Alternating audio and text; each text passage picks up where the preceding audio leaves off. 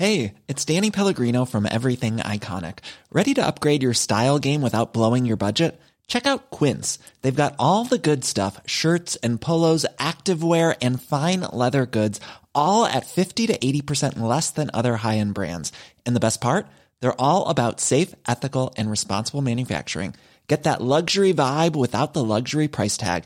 Hit up quince.com slash upgrade for free shipping and 365 day returns on your next order. That's quince.com slash upgrade.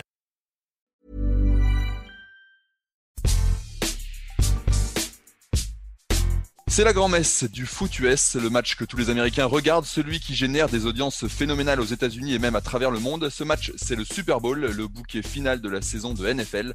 Des stars sur le terrain, à la mi-temps avec le célèbre halftime show, des pubs préparés spécifiquement pour cet événement. On en oublierait presque ce qui se passe sur le terrain et pourtant il s'en passe des choses. Alors, quel est le plus beau Super Bowl? Celui qui vous a procuré le plus d'émotions? Difficile de se prononcer, me direz-vous, mais nous allons quand même essayer. Je suis Adrien Yo, vous écoutez le podcast Qui c'est le plus fort? Et nous allons évoquer aujourd'hui le plus grand Super Bowl de l'histoire. Pour m'accompagner, trois journalistes spécialistes de foot US, Alain Mattei, célèbre plume de touchdownactu.com, Samir Hamoudi, journaliste à RMC Sport, et Laurent Vergne de la rédaction d'Eurosport. Salut messieurs. Bonjour. Salut. Salut tout le monde ce podcast est à retrouver sur toutes les bonnes plateformes d'écoute, de Deezer à Spotify en passant par Acast ou Apple Podcast. N'hésitez pas à nous donner 5 étoiles et à vous abonner.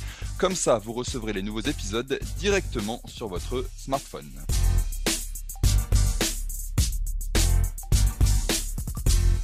Alors pour commencer, messieurs, quelle édition du Super Bowl avez-vous choisi? On va commencer avec toi, Samir.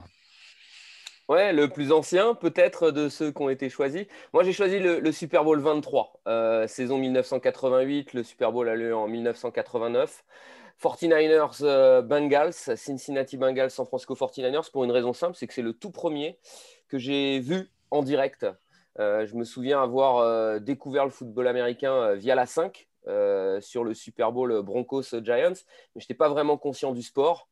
Euh, alors que là, bah, je, découvrais vraiment les, sports américains. J'étais euh, euh, vraiment subjugué, puisque je commençais à suivre aussi la, NBA. Canal Plus, à l'époque, diffusait tous ces grands événements. Et, bah, je suis tombé amoureux. Je suis tombé amoureux du sport. Je suis tombé aussi amoureux des 49ers. Je suis tombé amoureux de Joe Montana. Je suis tombé amoureux des, couleurs et du folklore. Et, voilà, pour moi, c'est le plus grand aussi parce que bah, la dramaturgie de ce match, elle est mmh. juste exceptionnelle. Il y a des souvenirs d'enfance, il y a la dramaturgie, il y a tout ça. Tu vas nous expliquer ça dans, quelques instants. Laurent, toi, tu as choisi euh, quel, quel Super Bowl? 20 ans après, pile poil. 2009, euh, le Super Bowl 43, si je ne dis pas de bêtises, euh, entre les Pittsburgh Steelers et les Arizona Cardinals. j'ai hésité entre plusieurs Super Bowls, notamment des Steelers, mais j'ai choisi celui-là. On en parlera, on en parlera tout à l'heure.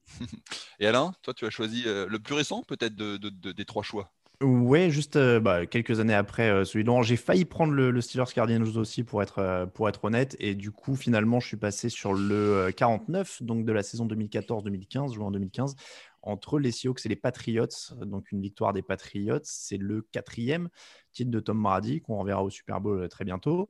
Euh, et, pour le coup, alors il y a un peu de perso aussi euh, dans, celui-là parce qu'il a la particularité. Euh, enfin, été sur place, donc forcément, ça crée des souvenirs un petit peu encore un peu plus intenses. Et puis, pour moi, il a tous les, toutes les qualités d'un grand match. On y reviendra plus en détail, mais il y a vraiment de la qualité de jeu. Il y a des faits marquants, et puis il y a un effet machine à café d'une action en particulier en fin de match qui a été très très très très discuté et qui fait encore mal aux supporters ah des Seahawks. Ouais. donc donc on va donc voilà, il y a tous ces ingrédients là pour moi. Vous nous faites tous, tous les trois saliver, messieurs. On va, on va commencer avec, Samir, euh, le plus ancien par le choix du Super Bowl, euh, avec les 49ers contre les, Bengals. Euh, alors tu disais, il y, a quelque chose un petit peu qui remonte à, ta, jeunesse, à, des souvenirs d'enfance. Qu'est-ce, que, qu'est-ce qui t'a marqué dans ce match? Deux choses m'ont marqué et, ça reste aujourd'hui pour moi des, éléments euh, moteurs quand je parle de, NFL et, de football américain. C'est pour moi deux des plus grands joueurs de l'histoire à leur position. c'est Joe Montana, c'est Jerry Rice. Et, à tout niveau, parce que Jerry Rice euh, devient l'un des rares receveurs à, devenir MVP du Super Bowl. Il reçoit pour euh, plus de 200 yards, donc il fait un match mais monstrueux, alors que le score est, pas si élevé que ça. Hein, pour la petite histoire, le score, ça, finit à, à 20-16 en faveur des, des, 49ers. Mais Jerry Rice, il est inarrêtable. Il est totalement inarrêtable face à l'époque à l'une des meilleures défenses de la NFL. Bon, moi, ça, tout ça, je l'ai découvert que, bien plus tard, hein, quand je me suis vraiment euh, intéressé au sport. Mais, voilà, le, score est petit, 20-16, mais il y a cette dramaturgie du fameux drive. Aujourd'hui, euh, euh, tout le monde connaît Joe Montana quand on s'intéresse un petit peu au football américain et à la NFL parce que c'est Joe Cool, parce que c'est le gars qui était capable de ramener son équipe dans les matchs. Et ce drive, c'est sa signature. Et, j'avoue que euh, égoïstement, moi, je, suis très heureux parce que j'ai eu la chance de le vivre en direct. Et ça a été mon tout premier match de football américain véritablement en direct, conscient. Et, c'est juste exceptionnel. Alors, je sais qu'on rentrera dans le détail, mais, ce que fait Joe Montana dans ce drive, où il remonte comme ça sur plus de 70 yards le, terrain pour amener son équipe à la victoire avec euh, une action d'éclat à la fin, c'était juste merveilleux. Ouais, Joe Montana, euh, voilà, le podcast qui c'est plus fort, c'est un podcast qui est euh, grand public. Joe Montana, pour euh, ceux qui ne connaissent pas, c'est une des légendes de, du, football américain. Et tu parlais de drive. Est-ce que tu peux nous expliquer en deux mots ce qu'est un drive pour les gens qui nous écoutent? un drive, un drive, c'est tout simplement le, résumé d'une possession offensive complète. Donc voilà, euh, pour la petite histoire, ils sont partis de leurs 8 yards. Donc vous voyez, je vous parlais de 70 yards, mais c'est même 92 yards exactement. Ils sont, passés sur leur, ils sont partis sur leurs propres 8 yards, alors qu'il restait un tout petit peu plus de, de, 3 minutes dans le match. Ils étaient menés dans, la rencontre et ils vont remonter tout le terrain. Ils vont remonter tout le terrain sur 92 yards à base de petites courses euh, euh, de Roger Craig, à base de petites passes pour euh, Jerry Rice, quelques longues passes aussi. Et tout ça dans le plus grand des calmes avec un Joe Montana qui est l'ancêtre en fait de Tom Brady parce que pour la petite histoire, Tom Brady quand il était jeune, il était fan de Joe Montana et il allait au fameux Candlestick Park, le, stade des, des 49ers, alors qu'il avait entre 4 et 6 ans pour aller voir Joe Montana et son équipe favorite, les 49ers de San Francisco. Ouais, remonter euh, comme ça, euh, l'équipe était menée 16-13. Hein. Il remonte en 3 minutes 30, 92 euh, yards, comme tu dis, pour finir par gagner 20-16. c'est quelque chose, comme tu dis, c'est un finish époustouflant. Laurent, toi, tu as, un souvenir aussi de, de ce match? Ah oui, alors c'est bon, on a à peu près le même âge avec Samir. Et moi aussi, c'est le premier Super Bowl que j'ai vu en direct. Et je crois que c'était, je vais être très honnête, je me souvenais même pas que la 5 avait diffusé un Super Bowl. Euh, pour moi, c'était Canal. moi, je disais 2-3 euh, Super Bowl avant justement. Et celui-là, ça doit être le premier sur Canal en tout cas, parce que j'ai souvenir de Georges Eddy euh, et Philippe Châtenay aux commentaires. alors moi, c'est un Super Bowl que j'ai failli prendre pour des raisons aussi perso, parce que voilà, euh, c'est la période où j'ai commencé à aimer le, la NFL, le foot US, et, et il faut tirer un coup de chapeau à, à Georges Eddy et à Canal qui ont vraiment euh, fait beaucoup pour euh, la promotion de ce sport en France. Et les jeunes qui aiment la NFL aujourd'hui, qui aiment le foot US, ils se rendent peut-être pas compte de la chance qu'ils ont, mais c'est très facile aujourd'hui de, de, regarder des matchs de foot US et c'est très facile de partager sa passion via les réseaux sociaux, via des émissions. On a des médias aujourd'hui comme celui d'Alain à qui il faut tirer un énorme coup de chapeau aussi, euh, qui permettent de, suivre ça de près quand on est en France. Nous, quand on était gamin, euh, en tout cas Samir et moi, la, la, NFL, c'était une passion solitaire. Je dirais pas un plaisir solitaire, mais une passion solitaire. Et voilà, il n'y avait pas de médias, c'était très compliqué. Et les seuls trucs qu'on avait, qu'on pouvait voir, c'était Canal qui diffusait un match chaque week-end, mais du week-end précédent, un résumé d'une heure, et puis le Super Bowl en direct. Donc c'était vraiment un événement énorme. Alors hier, euh, j'ai revu le, dans les conditions du direct sur le Game Pass le, les cinq dernières minutes. En gros, le dernier drive de Cincinnati où ils prennent l'avantage, 16-13, et puis le dernier drive de Joe Montana. Il y, a deux choses qui sont extraordinaires, c'est qu'ils prennent deux pénalités quand même sur le drive. Donc en yard net, effectivement, je crois que c'est 92 yards. Et puis, ce qu'il faut rappeler, c'est que leur, kicker, donc le kicker, c'est celui qui tape les coups de pied, soit pour convertir un touchdown. Donc, un touchdown, c'est six points et pour les novices et, la conversion vaut un point. Et un field goal, c'est quand l'attaque dans un drive donc avance, mais qu'elle n'arrive pas à aller jusqu'au touchdown, qu'elle est bloquée. Soit elle est trop loin pour taper un, field goal qui vaut 3 points et elle se dégage, soit elle est en position de le faire et elle tape un field goal. Or, le kicker des 49ers avait raté deux field goals dans ce Super Bowl, dont un à 19 yards ce qui est une distance ridicule, c'est quasiment rater un penalty sans gardien de but. Quoi. Donc, les 49ers, ils savent que quand ils démarrent ce drive, bah, il vaut mieux mettre un touchdown pour prendre l'avantage au score parce que effectivement, ils auraient égalisé avec un field goal, mais je pense qu'ils n'étaient pas super sereins. Et Montana est fantastique sur ce drive. Il y a une anecdote avec euh, un acteur qui s'appelle John Candy, que vous avez peut-être vu dans, dans, Rasta Rocket notamment, et où Joe Montana, au tout début du drive, pour calmer tout le monde, au moment euh, dans le huddle, quand les joueurs se regroupent, il dit eh, Vous avez vu, les gars, je ne sais plus à qui il parle exactement. Il dit eh, C'est pas John Candy là-bas, et tout le monde regarde. Et en fait, tout le monde s'enlève un peu de pression avec cette phrase de Joe Montana. Donc, c'est un truc qui est devenu un petit peu légendaire. Après, il fait un drive formidable. Il fait 8 passes sur 9 euh, complétées dans le drive. Et puis, la dernière passe, elle est pour John Taylor, qui était l'autre receveur des 49ers.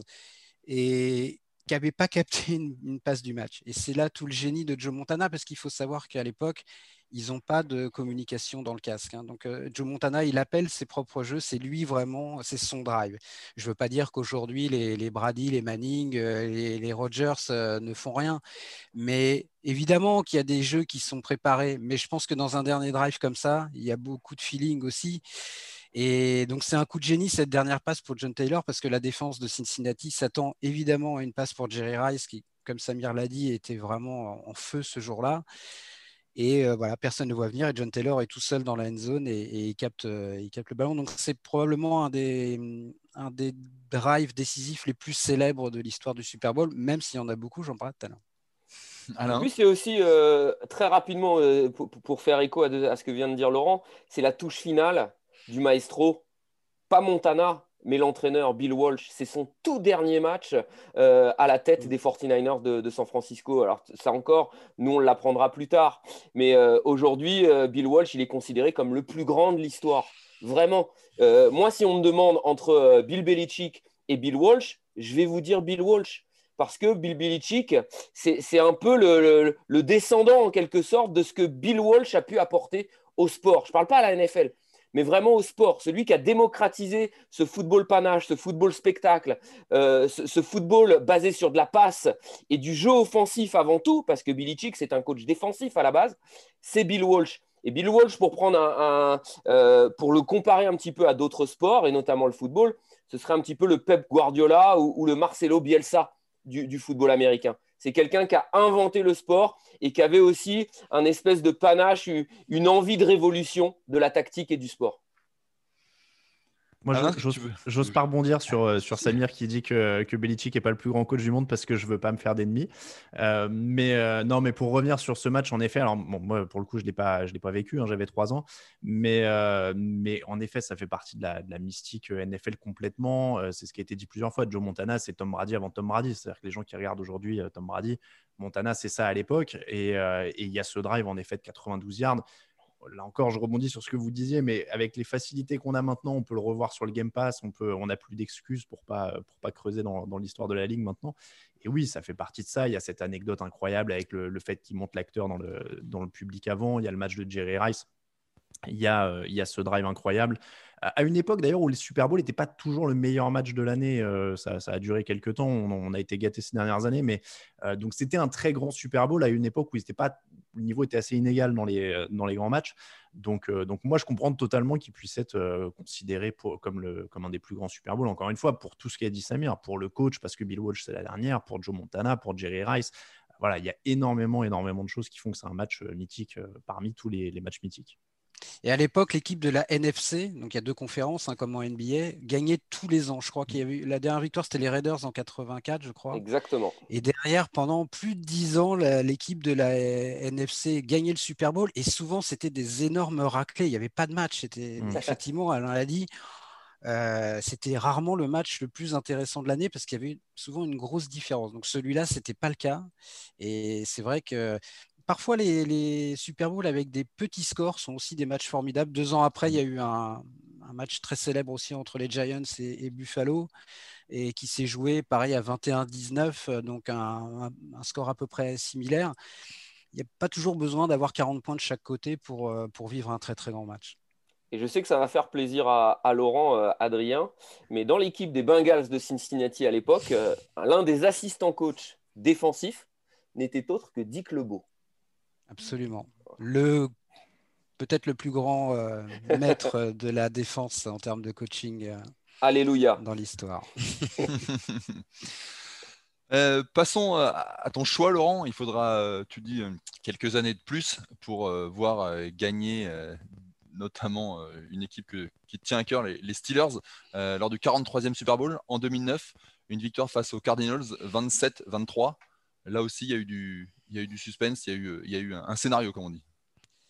Ah oui, c'est un match euh, vraiment formidable. Alors évidemment, moi je suis, je ne suis pas très objectif puisque si, Les, Steelers, c'est vraiment mon, mon, équipe de cœur. Ça fait 30 ans que je soutiens cette équipe, donc Maintenant, euh, voilà, quand on a fait chacun notre choix, euh, Alain avait choisi euh, un Super Bowl des Patriots, Samir un Super Bowl des 49ers.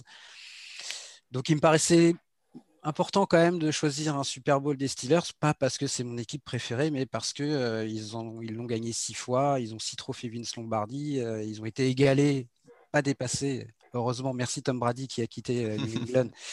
Euh, ils ont été égalés par New England.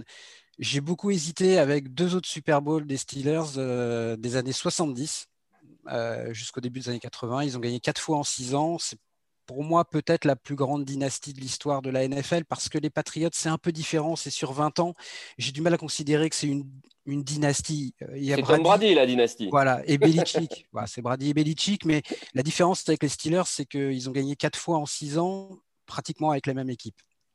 Et il y a deux Super Bowls qui sont vraiment exceptionnels, un contre les Rams de Los Angeles et celui qui est peut-être le plus beau contre les Dallas Cowboys qui se termine à 35-31 je crois et que un match que j'ai beaucoup euh, vu et revu euh, depuis qu'il est disponible et que c'est facile de les revoir. Et ouais c'est il est souvent considéré en termes de qualité pure comme, euh, comme le plus grand. En termes de dramaturgie, peut-être pas, mais c'est vraiment un match extraordinaire. Alors maintenant, j'ai choisi celui de 2009, le Super Bowl 43, parce que je l'ai vécu aussi euh, voilà, en direct et c'est quand même plus fort que de vivre quelque chose 20 ou 30 ans après. Euh, si je l'ai choisi, c'est pour deux raisons majeures. La première, c'est pour une action qui est peut-être pour moi la plus dingue de toute l'histoire du Super Bowl et qui est un touchdown, mais pas un touchdown offensif, mais défensif. Il va pas être content, Alain. Ah si, si, si. justement, euh, justement. juste avant la mi-temps, euh, Pittsburgh mène 10 à 7. Ils ont mené très vite 10-0. Arizona, c'est une équipe qui était moins expérimentée que personne n'attendait qui ont gagné leur division, euh, sont qualifiés pour les playoffs en gagnant leur division, mais avec un petit nombre de victoires. Il y a des équipes qui gagnent plus de matchs que ça et qui ne feront pas les playoffs. Et puis en playoffs, voilà, ils cassent tout. Il y a Kurt Warner, qui était euh, l'ancien quarterback de Saint-Louis euh, des Rams, qui, qui, a 37 ans, je pense, à l'époque, mais qui fait une saison formidable. Larry Fitzgerald, qui est un, receveur extraordinaire. Et cette équipe, voilà, elle manque d'expérience. On ne sait pas trop ce qu'elle va donner au Super Bowl contre Pittsburgh, qu'il avait gagné euh, trois ans avant, et puis qui était une équipe plus rompue au playoff. Pittsburgh mène rapidement 10-0, Arizona revient 17 et juste avant la mi-temps, Arizona a une possession, ils sont à quelques yards de la ligne de, Pittsburgh, donc ils peuvent prendre l'avantage juste avant la mi-temps. Et là, sur la toute dernière action avant de rentrer au vestiaire, Kurt Warner lance une passe dans la end zone pour le touchdown. il est intercepté par James Harrison, qui était le meilleur défenseur de la ligue euh, cette saison-là. Et James Harrison va remonter le, ballon sur 100 yards. C'est la plus longue action de l'histoire du Super Bowl. Euh, euh, je ne crois pas qu'il y ait eu mieux depuis. Non, non, il n'y a pas eu mieux. 102 yards. Et, et c'est une action complètement dingue parce que James Harrison, c'est un gros bébé. Euh, qui court bien, mais qui est quand même pas, c'est pas Usain Bolt. Donc remonter 100 yards comme ça pour lui, euh, c'est un truc de fou.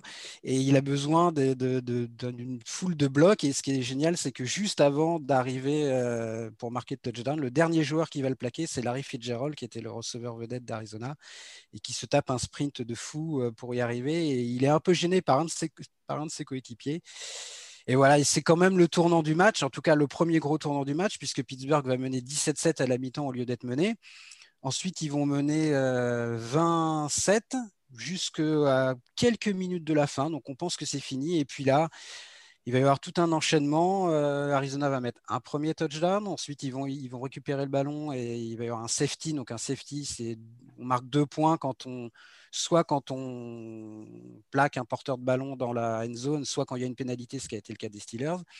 Et derrière, à 2 minutes 30 de la fin à peu près, ils marquent très très vite. On pense que c'est la dernière possession. En fait, ils vont marquer tellement vite qu'ils prennent l'avantage, 23-20. Et là, il y a euh, Ken Wisenant, qui était le coach des Cardinals et qui était l'ancien coordinateur offensif de Pittsburgh, qui raconte que quand ils ont marqué, qu'ils ont pris l'avantage, il était évidemment très content. Mais la première chose qu'il a regardé, c'est le chronomètre et il s'est dit hmm, on a peut-être marqué un petit peu vite. Et derrière, il va y avoir un dernier drive, un peu un drive à la Joe Montana, qui va être mené par euh, Ben Roethlisberger, à peu près sur la même distance d'ailleurs, je crois que c'est 90 yards. Et euh, qui avait gagné, était le plus jeune quarterback à gagner le Super Bowl trois ans avant, mais en faisant un match catastrophique, il était tétanisé. Et là, dans ce Super Bowl, il joue mieux, mais il n'a toujours pas envoyé une passe de touchdown. Et puis ça, c'est vraiment bah, c'est le drive de sa vie. Il va faire un drive formidable avec une passe euh, captée par Santonio Holmes, son receveur, qui sera le MVP du match. Euh, sur le, bout des orteils, c'est une passe vraiment incroyable, une action très célèbre. Donc c'est un toboggan émotionnel pour tous les supporters, euh, qu'ils soient d'Arizona ou de Pittsburgh. Et je pense même honnêtement que sans être fan des deux équipes, tout le monde a dû prendre un immense plaisir devant, devant ce Super Bowl-là je conseille de, revoir le replay euh, sur YouTube, notamment euh, ce que tu dis, Laurent, à la fin, la, passe euh, et, la réception de, de Santonio Holmes. C'est incroyable. On le voit au milieu de trois joueurs adverses et il ah arrive à attraper le ballon sur la pointe des pieds, comme tu le dis. D'ailleurs, Rotlisberger l'a raconté. juste avant, il fait une autre passe pour Santonio Holmes. Donc, il est persuadé qu'il va la capter, mais elle est un peu forte, un peu haute et Holmes n'arrive pas à la maîtriser. Et sur cette passe-là, Rotisberger, quand il lance le ballon et qu'il voit les trois, les trois défenseurs, il est persuadé qu'il va être intercepté. Qui, le premier truc qu'il se dit, c'est merde, qu'est-ce que j'ai fait Et voilà, bon, ça, ça, se joue à très très peu, hein. parfois entre la gloire ou, le, ou, les, ou les, les critiques et l'opprobre, il n'y a, a, a, pas grand-chose. Hein. Je, réalise, je réalise pourquoi, euh, pourquoi Samir disait que j'avais pas dû apprécier. C'est que le geste est tellement exceptionnel que j'en ai oublié que la victime était ce pauvre Kurt Warner. et, et, que, en effet, sur le moment, ça m'a complètement crevé le cœur parce que j'ai, je pensais vraiment qu'ils allaient repasser devant et qu'ils reprenaient le match en main. Et euh, parce qu'il y a quand même cette histoire dans l'histoire parce que Kurt Warner était le, le quarterback des Rams donc titré en 99-2000, euh, deux fois MVP, finaliste après euh, malheureux donc en 2001-2002. Et Kurt Warner avait eu un creux de carrière quand même assez, euh, assez significatif après son, son, passage aux Rams. Et c'était une sorte de renaissance complètement inattendue. Alors à une époque où les quarterbacks de 37 ans jouaient pas au niveau de Tom Brady maintenant à 43, mais, mais c'était une renaissance complètement inattendue. Il avait planté Matt Lennart, qui était un joueur choisi très haut au premier tour, qui était censé être l'avenir des Cardinals. Et puis Warner à 37 ans lui, lui avait pris la place. Donc il y avait en effet moi le côté affectif où j'avais envie de voir Warner euh, triompher, mais les Steelers ont fait des choses tellement incroyables sur les fins de mi-temps avec Harrison d'abord et avec Holmes à la fin sur les orteils que ouais, c'est un match complètement incroyable. Il y a ce touchdown de Larry Fitzgerald plein champ, euh, en effet, à 2 minutes 30 de la fin, où oh, bah, c'est la libération, il repasse en fin de vent. Et en fait, oui, c'était trop tôt. Ce drive, il est exceptionnel euh, en fin de match. Et moi, c'est aussi pour ça que euh, j'hésitais à le prendre. Euh, ça a failli être mon choix. C'est qu'il y a quand même une qualité de jeu et des histoires notables, des rebondissements, un final incroyable, l'histoire de Kurt Warner au milieu de tout ça. Enfin, c'est un, match qui avait quand même énormément de choses. Et, comme tu le disais, Laurent, je pense que même en spectateur neutre, c'était un régal. quoi. Pour rebondir sur, ce match, euh, on en a parlé avec Laurent, on a la même passion parce que moi, les 49ers, c'est mon équipe euh, de cœur parce que, comme je vous l'ai dit, c'est le premier Super Bowl que j'ai vu en, direct et que j'ai une vraie affection avec, euh, avec Joe Montana. Mais, mais l'équipe qui me fait vibrer, et, et ce depuis le début des années 90, c'est les, les, Steelers de Pittsburgh. pour plein de raisons. Parce qu'elle ressemble. à... invité. Hein elle ressemble finalement euh, à, ce que moi j'attends du football américain, à savoir une organisation qui est un peu familiale, une vraie équipe, pas de stars, euh, un collectif. Moi, quand j'ai découvert le football américain et que je me suis mis à y jouer, c'était au Flash de la Courneuve. Et les couleurs sont identiques. Ce fameux noir et or, c'est aussi pour ça que j'adore les, Steelers de Pittsburgh. Et cette équipe, dans ce côté familial, ce qu'il faut aussi remettre euh, dans le contexte, c'est que depuis la fin des années 60, elle n'a eu que trois entraîneurs. Je ne sais pas si vous vous rendez compte un petit peu de, ce que ça représente. C'est-à-dire qu'en près de 50 ans, cette équipe n'a eu que trois entraîneurs. C'est vous dire un petit peu ce côté familial et, la façon dont se construit ce collectif. Et c'est vrai que moi, j'ai hésité avec ce Super Bowl parce que voilà, c'est le Super Bowl de la maturité. Euh, j'avais déjà eu une carrière dans le foot américain, donc je savais ce que c'était. J'ai plein d'amis qui ont joué dans, dans, ce Super Bowl. Kurt Warner, moi, je le connais parce qu'il est passé par la NFL Europe. On s'est mhm. rencontrés plein de fois avant ce match. Euh, Sean Moret, qui est l'un de mes, mes, meilleurs amis, était, euh, était, était dans, dans, dans, ce Super Bowl. Il était même capitaine dans ce Super Bowl, l'un des plus grands joueurs special team de, de l'histoire. Et, et voilà, il y a une espèce de dramaturgie aussi qui fait que des deux côtés, ils se connaissent parfaitement. Il y a des anciens joueurs des, Steelers qui jouent ou qui coachent euh, avec euh, les Cardinals. Et puis, il y a cette résurrection dont parlait Alain. Kurt Warner, qu'on aime ou qu'on n'aime pas, c'est une histoire qui vient d'ailleurs. C'est l'histoire américaine. C'est un garçon qui a été euh, coupé par les Packers au milieu des années 90, alors qu'il pensait avoir sa chance. Il va devenir livreur dans un magasin où il emballe les, les courses des vieilles mamies aux caisses avant de passer par l'Europe où il se refait la cerise. Derrière, il devient star au Rams parce qu'il y a 15 blessés devant lui. Il repart aux Giants euh, pensant faire un gros contrat euh, justement pour enfin mettre sa famille à l'abri. Ça ne marche pas du tout. C'est Eli Manning qui lui repasse devant. Il devient quarterback remplaçant aux Cardinals, comme le disait euh, Alain, derrière Matt Lennart qui était Iceman Trophy, donc meilleur joueur universitaire. Il réussit à lui prendre la place parce que Matt Lennart n'est pas très bon. Ça devient le meilleur pote de Larry Fitzgerald. Il prend en main, ça je vous le dis, parce que c'est une info de, première main, il prend en main l'attaque. C'est lui qui a appelé ces jeux. C'était pas Wizen Hunt. Wizen Hunt, il avait mis en place le carcan de l'attaque, mais c'est lui qui a appelé ces jeux.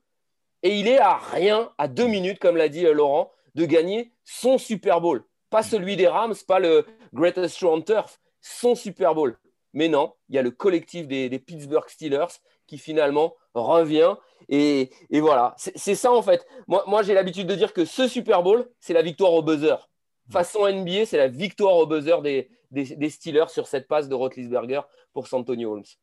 Et on, parlait de, de, l'histoire, le parcours de Kurt Warner et celui de James Harrison, dont, je parlais tout à l'heure, est, assez formidable aussi, parce que c'est un joueur qui n'a pas été drafté.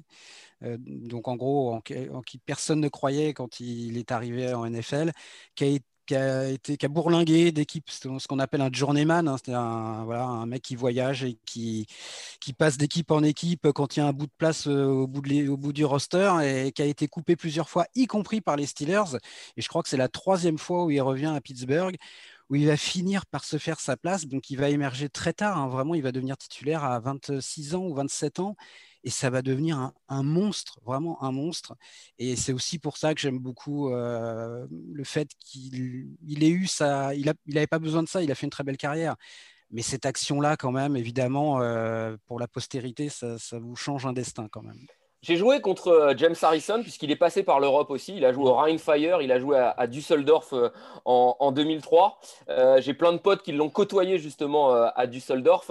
Et, et pour l'avoir rencontré, on l'appelait Dibo je ne sais pas si vous connaissez ce personnage euh, du film Friday avec euh, Dr. Dre. Son surnom Dibo, ouais. Voilà, Dibo, c'est en fait, il, est né de là son, son surnom parce que c'était un mec qui parlait à personne. Il avait toujours le mm. visage fermé. En fait, il était tellement focus sur euh, le but à atteindre, à savoir devenir pro, devenir star, devenir un vrai joueur NFL, qui parlait à personne. Il se faisait pas d'amis en fait en Europe et, déjà il était au-dessus de la moyenne en termes d'entraînement. Euh, Laurent Alain peuvent, euh, peuvent le dire, mais, mais c'est vrai qu'il poste encore aujourd'hui mmh. alors qu'il a, euh, il doit être un tout petit peu plus vieux que moi. Il doit avoir 46 ans, je pense, quelque chose comme ça. Il continue à poster sur les réseaux sociaux ses, vidéos d'entraînement à la salle de muscu. C'est juste dément. Il soulève des camtars encore.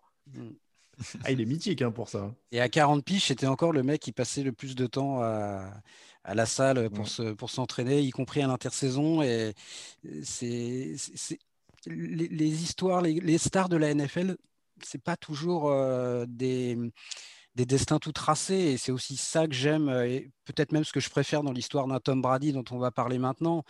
Euh, c'est que lui, il a toujours été convaincu euh, qu'il allait être un très très très grand joueur. Et il y a peut-être une époque où il était le seul. Et il faut, euh, c'est une jungle hein, la NFL, vraiment c'est une jungle. les carrières sont très courtes. On, se focalise sur des gens comme Brady, comme Rogers et quarterback qui jouent jusqu'à 40 piges ou plus. Mais la durée moyenne d'une carrière en NFL, c'est très très court. Mmh. Et voilà, moi j'aime bien ces histoires-là et c'est aussi ça qui fait la grandeur de ce sport. Tu le disais, Laurent, on va passer sur un match plus récent avec une star qui, dépasse le cadre là de la, du football américain. C'est Tom Brady pour le 49e Super Bowl de 2015. Alain, tu as choisi ce match entre les Patriots, les New England Patriots et les Seattle Seahawks. C'était ça, 28-24 euh, pour, euh, pour les Patriots. Et euh, alors, je ne sais même pas si c'est le match le plus mémorable des Patriots au Super Bowl, parce que le 28-3 contre Atlanta, la remontada, ça peut être. voilà. Mais en termes de qualité et d'éléments qui font un grand match, pour moi, il était un peu au-dessus, parce que sur celui d'Atlanta, je n'ai pas l'impression que les deux équipes aient joué au même moment, donc c'est difficile d'avoir un match complet. Mais en fait, sur ce Seahawks Patriots, pour moi, en tout cas de, de ceux que j'ai vus en direct notamment, euh, c'est celui où il y a la plus grande qualité en permanence, c'est-à-dire qu'on a une grande attaque contre une grande défense. Euh, et je dis ça parce qu'à l'époque, celle de Seattle, c'était euh, la Legion of Boom, donc c'était le surnom de cette, ce groupe d'arrière défensif où ils étaient tous plus forts les uns que les autres. Il y avait Cam Chancellor, le cogneur, il y avait Richard Sherman qui était un peu la grande gueule et qui était un joueur, qui est toujours un joueur de grand talent. Euh, mais la défense de New England, d'ailleurs, était très, très, très forte aussi. Hein. Il y avait des joueurs comme Vince Wilfork, Devin McCourty qui est toujours là, euh, Darrell Revis était signé pour une saison aussi.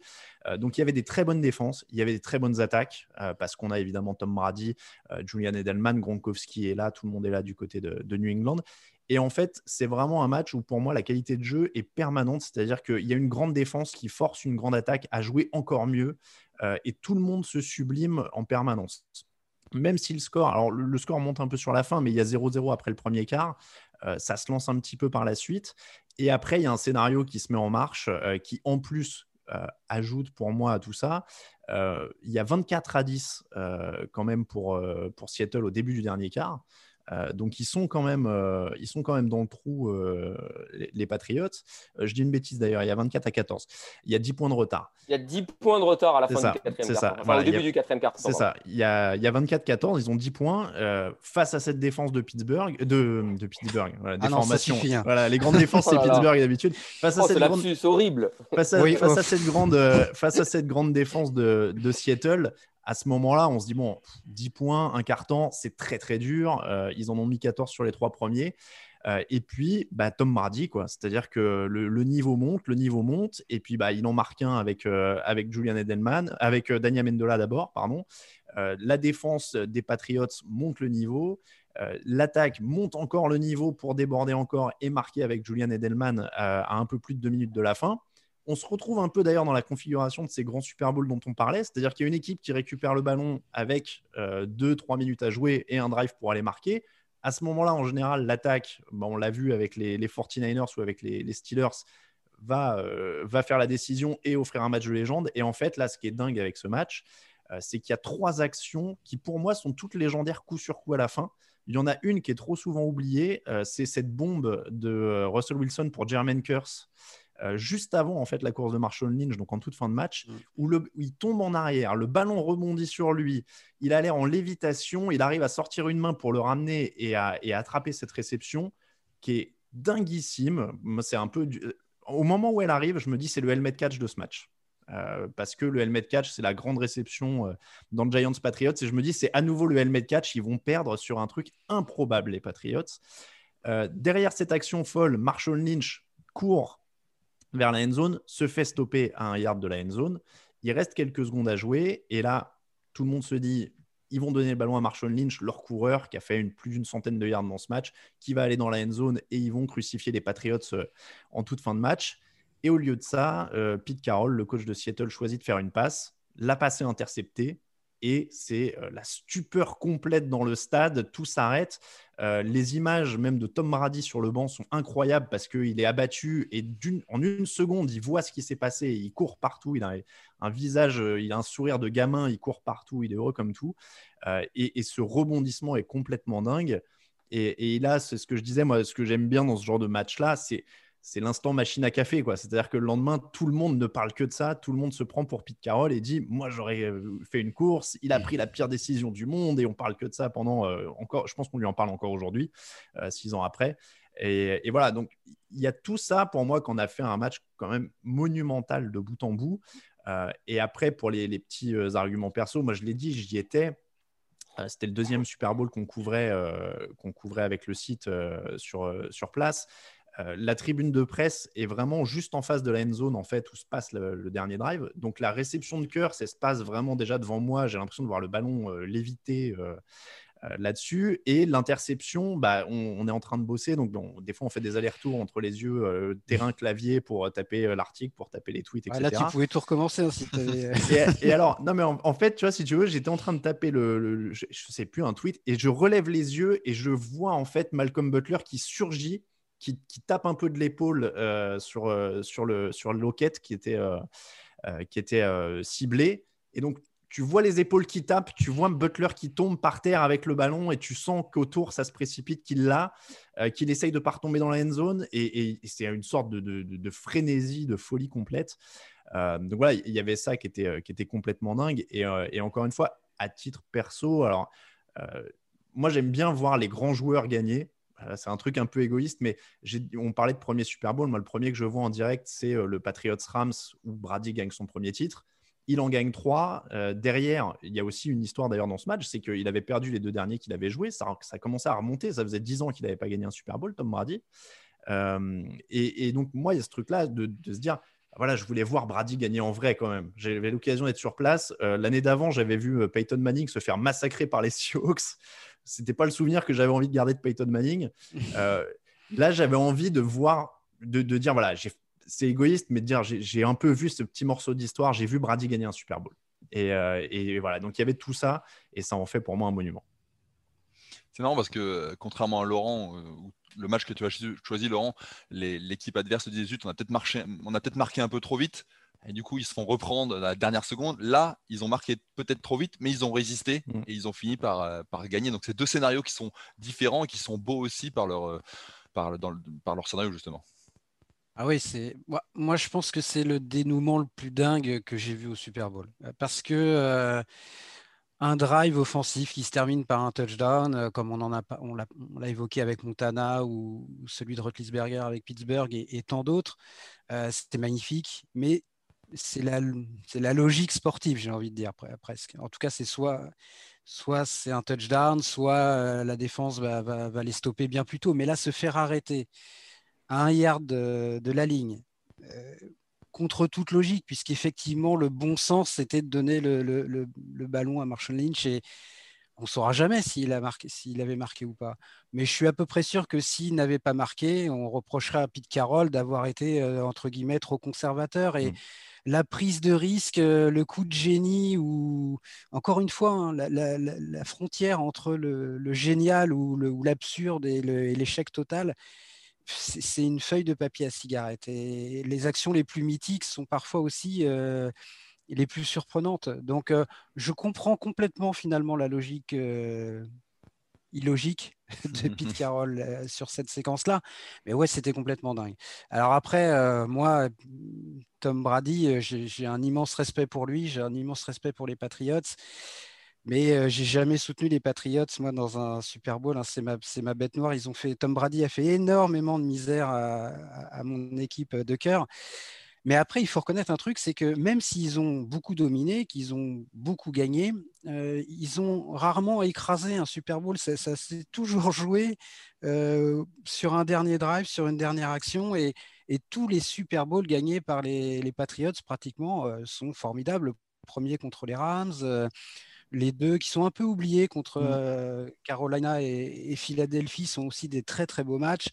Évidemment, le, retournement de situation contre Atlanta. Mais celui-là, c'est vrai que je pense, Alain a raison, qualitativement, c'est peut-être le meilleur, peut-être avec celui contre Carolina. je me, mmh. trompe peut-être, mais j'ai un très bon souvenir de ce match qui était vraiment un très très beau match. Euh, mais c'est vrai que là, il y a tout dans ce match-là. Il y a tout. Et, et, puis, ouais, voilà. pour moi, c'est vraiment le dénouement le plus dingue il y a un peu de non-sens dans ce, dans ce Super Bowl et dans cette fin de match. Euh, pour remettre en perspective ce que ce qu'Alain a dit, c'est vrai que les Seahawks c'était la meilleure défense de la NFL, considérée comme l'une des meilleures de l'histoire. Mm. Euh, les fans des Steelers justement de 2008-2009 euh, vous diront le contraire. Mais bon, il y a cette fameuse Legion of Boom, les Sherman et, et, compagnie. Et, et c'est vrai que ils ont aussi la possibilité de faire un doublé. Ça, les gens l'oublient, mais c'est eux qui sont euh, champions en titre. C'est rare qu'une équipe revienne au Super Bowl l'année suivante pour faire un doublé. Des back-to-back, il n'y en a pas eu tant que ça. Les Steelers en ont fait notamment.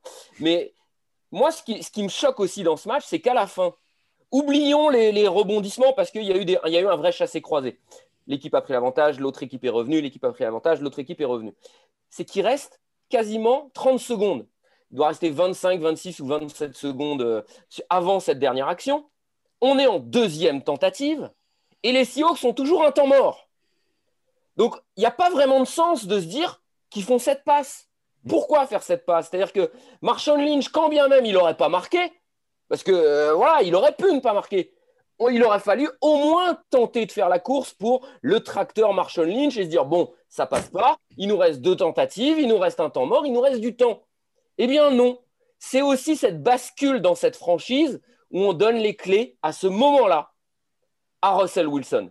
Et c'est un vrai, c'est, un vrai changement de, de, mentalité dans cette équipe parce que c'est aussi pour moi la signature de la fin de cette grande défense. Parce que l'année d'après, il y a une espèce de décrépitude, quelques joueurs vont partir, et on a donné les clés du camion à Russell Wilson. Cette équipe qui avait une, une marque défensive devient une équipe offensive menée par un joueur, Russell Wilson. Mais si on prend le point de départ, on donne les clés à un joueur alors qu'il réussit peut-être l'action la plus importante de l'histoire de la franchise. Donc voilà, il y, a une espèce aussi de, voilà, de, de, de, légende qui se crée autour de cette action. Marshall Lynch n'a pas le ballon, c'est Russell Wilson, et c'est la fin de la défense qui est la signature de cette équipe. Ah bah c'est une action qui en interne a fait du mal. Hein. Il y a eu des, ah plusieurs reportages euh, de médias US qui disséquaient un peu l'intérieur du vestiaire. Il y a eu des conséquences à long terme, clairement, sur, euh, sur ce qui se passait dans le vestiaire. Hein. Ça, c'est évident. Juste pour euh, finir, par contre, on parlait d'improbabilité et de héros. On a même pas, je ne sais même pas si j'ai dit son nom vite fait en passant, mais Malcolm Butler, donc, qui réussit l'interception euh, décisive. Pareil, un joueur qui n'est pas sélectionné à la draft. Et je le disais, il y avait David McCourty, il y avait Daryl Revis. il y avait quand même du beau monde dans cette défense. Au moment où c'est lui qui intercepte, Malcolm Key, euh, bon, Malcolm Butler, et il se retrouve dans le vestiaire. alors, c'est déjà un joueur qui commence à se, à se montrer. mais je veux dire, fait une très belle saison. Voilà, mais je veux dire, pour le grand public, le mec sort un peu de nulle part pour l'action décisive. Autant Donta Tower qui réussit le plaquage avant. Enfin, voilà, il y avait du, beau monde. Mais c'est vrai que c'était aussi une belle image. Euh, moi, je me souviens de ce mec-là dans le vestiaire avec le trophée Lombardie et puis bah, le, propriétaire des Patriots qui arrive avec son beau costume et qui lui met la main sur l'épaule. Euh, euh, pour, pour le féliciter, je pense que c'est pareil, c'était la, vedette inattendue d'un Super Bowl où il y avait des tonnes de stars. Tom Brady est, MVP de ce Super Bowl, mais il l'envoie à Disneyland il lui donne son, son, billet, parce que vous savez, le, MVP du Super Bowl euh, a un ticket gratuit en famille euh, à Disneyland, et c'est Malcolm Butler qui y mm. va. Euh, c'est le, geste et le cadeau fait par, par Tom Brady. Très bien, messieurs. Est-ce que vous avez envie de rajouter quelque chose? Ah ouais, moi, il y a deux Super Bowls très vite que je voudrais évoquer. le, premier, j'en ai parlé en deux secondes, c'était celui de 1991 entre les Giants et Buffalo. Parce que Samir parlait tout à l'heure voilà, d'être fan d'une franchise et puis il y a l'affection. On, peut, on aime une franchise et puis on peut avoir de l'affection pour des équipes ponctuellement, pour des circonstances. Et mm. moi, j'avais une énorme affection pour les Bills de Buffalo. J'ai adoré cette équipe qui, à sa manière, a un peu chamboulé, révolutionné le, jeu offensif au début des années 90 et qui donc est la seule équipe à avoir joué quatre Super Bowls de suite dans l'histoire, ce qui est un exploit colossal quand on sait ce que ça implique de se qualifier pour un Super Bowl. Malheureusement, ils sont rentrés dans la légende parce qu'ils ont perdu les quatre. Donc, euh, c'est l'équipe maudite et ce premier Super Bowl qui est peut-être celui qui a tout changé parce qu'ils euh, auraient pu gagner à la, dernière seconde et ils sont menés de deux points. Ils ont un field goal pour la victoire et c'est le fameux wide right. le ballon passe à droite des perches et et, ne gagnent pas. Moi, ça avait été un peu un crève-cœur. Et, en revanche, les trois Super Bowls suivants, ils vont vraiment quasiment pas exister, même si le dernier il mène à la mi-temps. Mais même eux, j'ai l'impression qu'ils n'y ont jamais cru. Et, c'était euh, une opposition de style, ce qui est toujours euh, formidable en, foot US, entre une défense exceptionnelle, celle des Giants, et puis une attaque qui, marchait sur l'eau. Et l'autre, c'est, euh, on l'a aussi évoqué très très rapidement, c'est celui entre les Rams et les Titans du Tennessee qui est vraiment encore un score pas très élevé, hein, mm. euh, mais oh, quel match et quel dénouement. Les Rams qui mènent très vite 16-0, euh, je crois. Mm. Et voilà, on pense que ce match ne va avoir aucun intérêt. Tennessee revient à 16-16. les Rams reprennent l'avantage 23-16 et puis il y a un dernier drive qui est incroyable où les, Titans essayent d'égaliser pour arracher la prolongation et puis il y a un, plaquage sur la dernière action au buzzer, hein, comme on disait tout à l'heure avec, je crois que c'est Dyson qui, tend le bras vers la end zone désespérément et il est un petit peu trop court. Et, le héros est oublié de ce match pour les Rams, c'est euh, le linebacker qui a réussi le plaquage. Je crois que c'était Mike Jones, si je dis pas de bêtises. Non, c'était pas ça. Ça me dit quelque chose, oui, je crois que c'est ça. Je crois que c'est ça, je ne veux pas dire bêtises. Et voilà, et c'est lui qui fait le plaquage décisif sur, euh, sur Dyson. Et ben voilà, on est encore entre cette poignée de centimètres qui sépare le, paradis absolu de, la frustration éternelle. Et c'est ça qui est formidable vraiment dans ce sport. Et si on peut essayer de donner envie à des gens de découvrir le, US pour ceux qui ne connaissent pas, en, en, termes vraiment d'histoire et en termes de dramaturgie, euh, alors parfois, oui, il faut attendre, il faut parfois attendre 3 heures, 3 heures et demie pour vivre des moments comme ça. Mais sincèrement, ces dénouements-là, moi, il y, a peu de sports qui me procurent des, émotions comme ça. Et dans ce Super Bowl-là, je n'avais aucun côté supporter. Je, me fichais de savoir qui allait gagner. J'étais même plutôt pour les Rams au début, et puis finalement, à la fin, j'avais envie que les Titans s'en sortent parce que c'était tellement énorme ce qu'ils étaient en train de faire. Et voilà, c'est encore un dénouement euh, inoubliable. Steve McNair est tellement incroyable sur le dernier drive que c'est ah dur d'être contre eux quand tu le vois évoluer comme ça.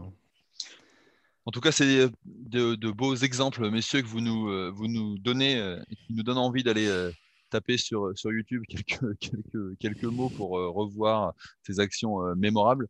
Euh, merci d'avoir participé à, ce podcast. Je vous rappelle qu'il est retrouvé sur toutes les bonnes plateformes d'écoute, de Deezer à Spotify en passant par Acast ou Apple Podcast. N'hésitez pas à nous donner 5 étoiles et à vous abonner, comme ça vous recevrez les nouveaux épisodes directement sur votre smartphone. Je vous dis à la semaine prochaine pour un nouveau numéro. Salut à tous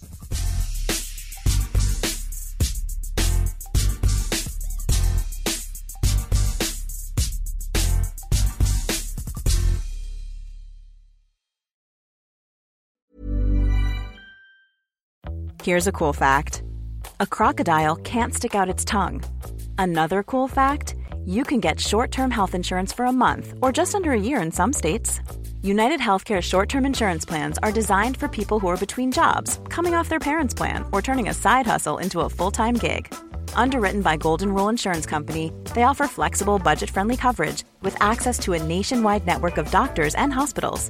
Get more cool facts about United Healthcare short term plans at uh1.com.